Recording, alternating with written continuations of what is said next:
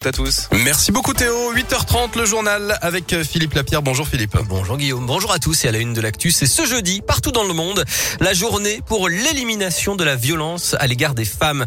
Un problème en France qui s'est aggravé pendant le confinement. Il y a eu déjà plus de 100 féminicides en 2021 et en 2020, près de 160 000 personnes ont été victimes de violences conjugales, dont 87% de femmes. C'est contre ça que l'association lyonnaise Filaction intervient. Elle va dans les collèges et les MJC, faire de la prévention auprès des jeunes et tordre le cou aux idées reçues. Colline Sevaux est chargée de mission pour Filaction. Nous, on travaille avec les jeunes et on leur demande à votre avis où est-ce que les femmes, filles, voire garçons ou hommes risquent le plus de violences sexuelles. Et on a oui, la rue sombre, la nuit, dans les transports. Et on leur dit, bah en fait non, c'est à la maison, c'est dans son couple, dans la famille. On sait que 90% des victimes de violences sexuelles connaissent leur agresseur. Donc en effet, voilà, c'est le couple, l'entourage, la famille. Ça paraît agressant de dire que des personnes qui nous aiment, de qui on devrait se sentir protégé, écouté, commettent des violences. Mais en effet, voilà, c'est un des premiers lieux des violences faites aux femmes et faites aux enfants aussi, aux mineurs. Et la région Auvergne-Rhône-Alpes annonce l'acquisition de 1000 boutons d'alerte qui permettent d'envoyer discrètement un SMS géolocalisé à des proches et d'enregistrer les bruits. Un rassemblement a lieu cet après-midi devant l'école normale supérieure de Lyon, une école dont la direction est soupçonnée de déni face à des faits de harcèlement et de violence. Il y a aussi une manif euh, samedi après-midi à Bellecour.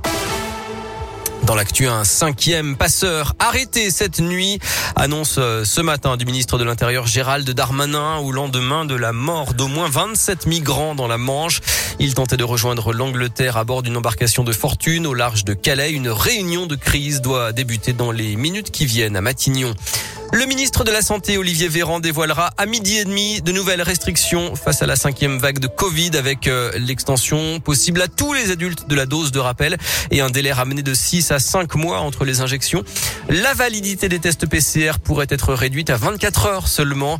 Le port du masque redeviendrait obligatoire à l'intérieur et à l'extérieur dans les lieux recevant du public. Et puis à l'école, après un cas positif, les autres élèves seront testés, mais les élèves négatifs pourraient revenir en classe. Exaspéré par les rodéos urbains et les nuisances nocturnes, des associations regroupant des centaines de Lyonnais avaient attaqué en justice la mairie de Lyon et la préfecture du Rhône pour non-respect de la tranquillité publique, mais le tribunal de Lyon les a déboutés hier.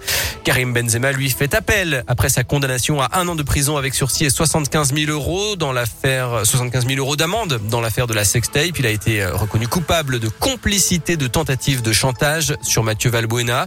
Les avocats de l'attaquant des Bleus précisent qu'il sera cette fois présent au second procès. Du foot ce soir, 21h en Ligue Europa. L'Olympique lyonnais joue sur la pelouse de Brondby et l'enjeu sera de retrouver le plaisir après la déroute à Rennes, après les volontés de départ de Juninho et puis après bien sûr le fiasco contre Marseille, l'affaire de la bouteille. Un match ce soir sans risque pour les Lyonnais, déjà assurés de terminer premier et qui sont déjà qualifiés en huitième de finale. Enfin, merci pour votre confiance. D'après un sondage publié aujourd'hui, 80% des personnes interrogées font confiance aux médias locaux comme Radio Scoop comme la presse régionale et comme les chaînes de télé locales, devant les médias nationaux, devant les médias sur Internet, devant également les réseaux sociaux. S'informer sur l'actualité et avoir des informations euh, pratiques sont les principales raisons qui poussent les Français à écouter et à visionner les médias audiovisuels locaux devant la musique.